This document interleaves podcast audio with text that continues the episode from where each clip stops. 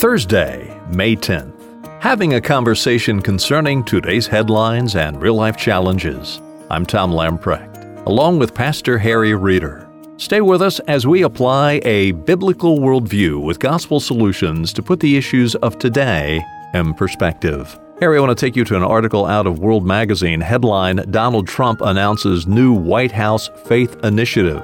The president marked the National Day of Prayer last Thursday with a Rose Garden ceremony announcing the creation of a new White House Faith and Opportunity Initiative. The office will focus on protecting religious freedom, guaranteeing the faith based and community organizers that form the bedrock of our society, have strong advocates in the White House and throughout the federal government, the president said. The White House later will appoint a special advisor who will lead the office and make recommendations to the administration. Harry, indeed, we've gone through an era where it seems there's been a real hostility from the federal government towards evangelical Christianity. While we don't know the final outcome of creating this new office at the White House, nonetheless, it looks like it is a positive sign. Harry, I also know that Briarwood has recently been involved in a faith forum, and you had both national and state officials in attendance talking about many of the issues that affect our nation and how the church might be involved in those issues. Coming out of the Reformation was a glorious, wonderful insight that the three spheres, church, state, and family, they're interdependent but should never be hierarchical, and one should not use the other, although all three affect each other. You don't use the power of the state to enforce the church, and the church does not co opt the power of the state for itself.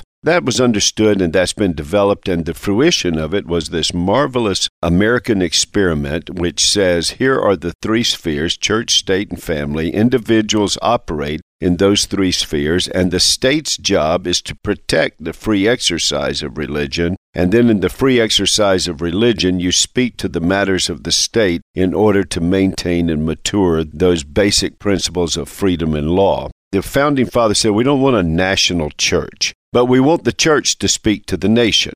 Evangelicals, while they have personal and moral concerns in the present administration, on the other hand, they see some wonderful advancements in policy and appointments some very thoughtful and effective believers that find themselves in these positions by appointment in this administration, and then some initiatives like the one that you've mentioned, in which Christianity in general and evangelicals in particular are invited into the public square because the administration is declaring we need your input in some of these matters and we want to support you in that. And we actually had that experience on a local level. We were asked by the state attorney general in Alabama, Steve Marshall. He wanted to host about five forums reaching out to, quote, people of faith and reaching out to the churches on some of the issues facing the nation in general and the state in particular. Some of those would be security and safety, and another one would be the opioid epidemic.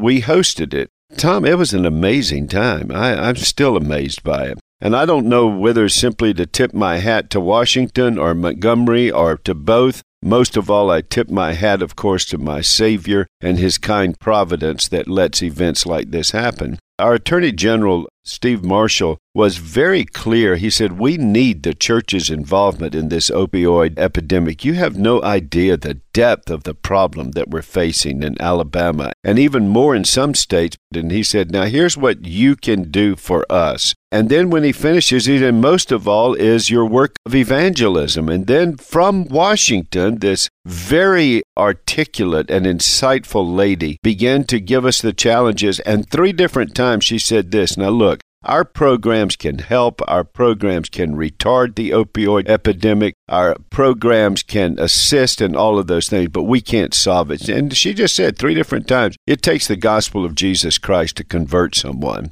And then they had a guy come in who gave a testimony. I tell you, it took a long time to get to his testimony because there was a deep, dark path This opioid epidemic is unbelievable in its devastation and how it's accessed so quickly through prescription drugs. And then he gave this and how he got into it and how easy it was to go deeper and deeper and the destruction in his life, his marriage, his family, his children, his job, everything. And then God, by his grace, brought someone with the gospel and another person into his life, brought him to saving faith in Christ, and now his life has been rebuilt. It was a wonderful testimony. And then basically she says, See what I mean?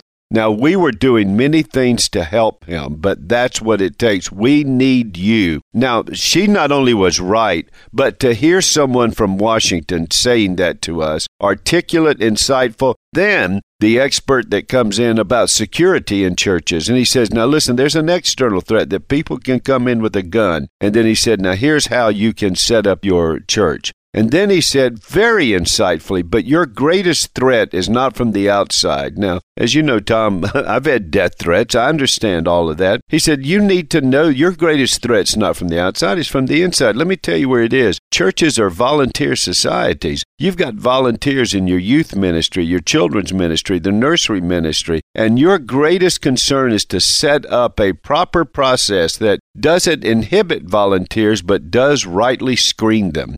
We work on the basis of volunteers. That can be a point of entry for someone who wants to manipulate the process in terms of predatory behavior.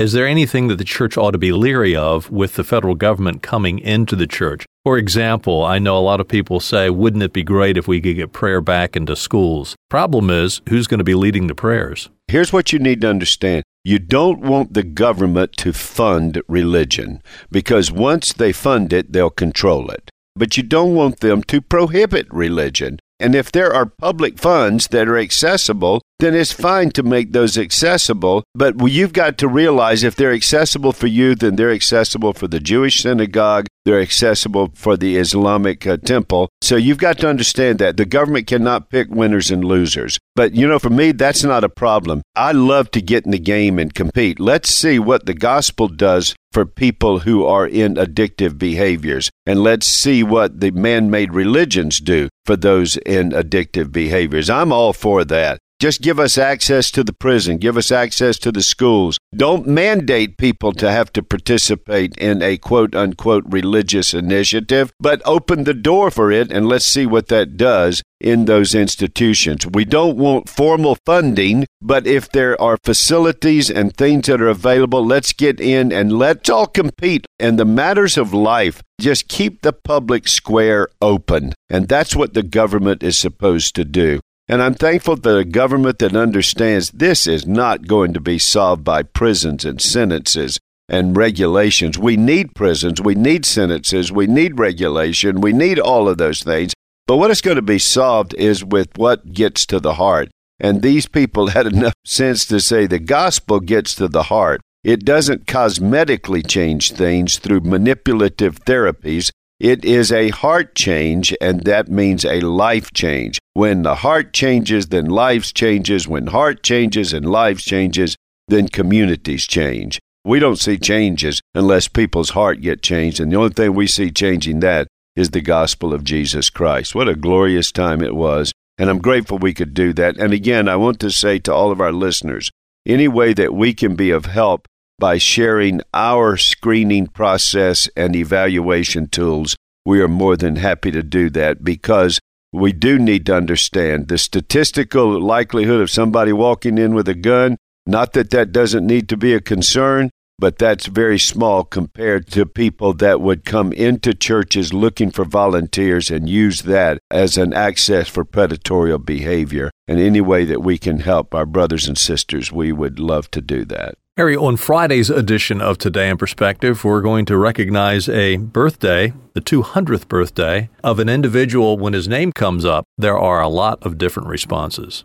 There were statues to this man that were torn down in the 1980s, and now we have an 18 foot statue that was financed and erected in Germany to him last Saturday. So let's take a look at that individual, that celebration from a Christian World in Life view, and let our folks just think about now who are we talking about? We'll tell you tomorrow. As we close out for today, let me remind you to download the Briarwood app. With this app, you'll have access to audio, video, and written resources that will challenge your walk in the Lord Jesus Christ. Go to your favorite app store, type in Briarwood PCA. This app is yours at no cost. Well, do stop by again tomorrow, Friday, as we continue our conversation and as we apply a biblical worldview to put the issues of today in perspective.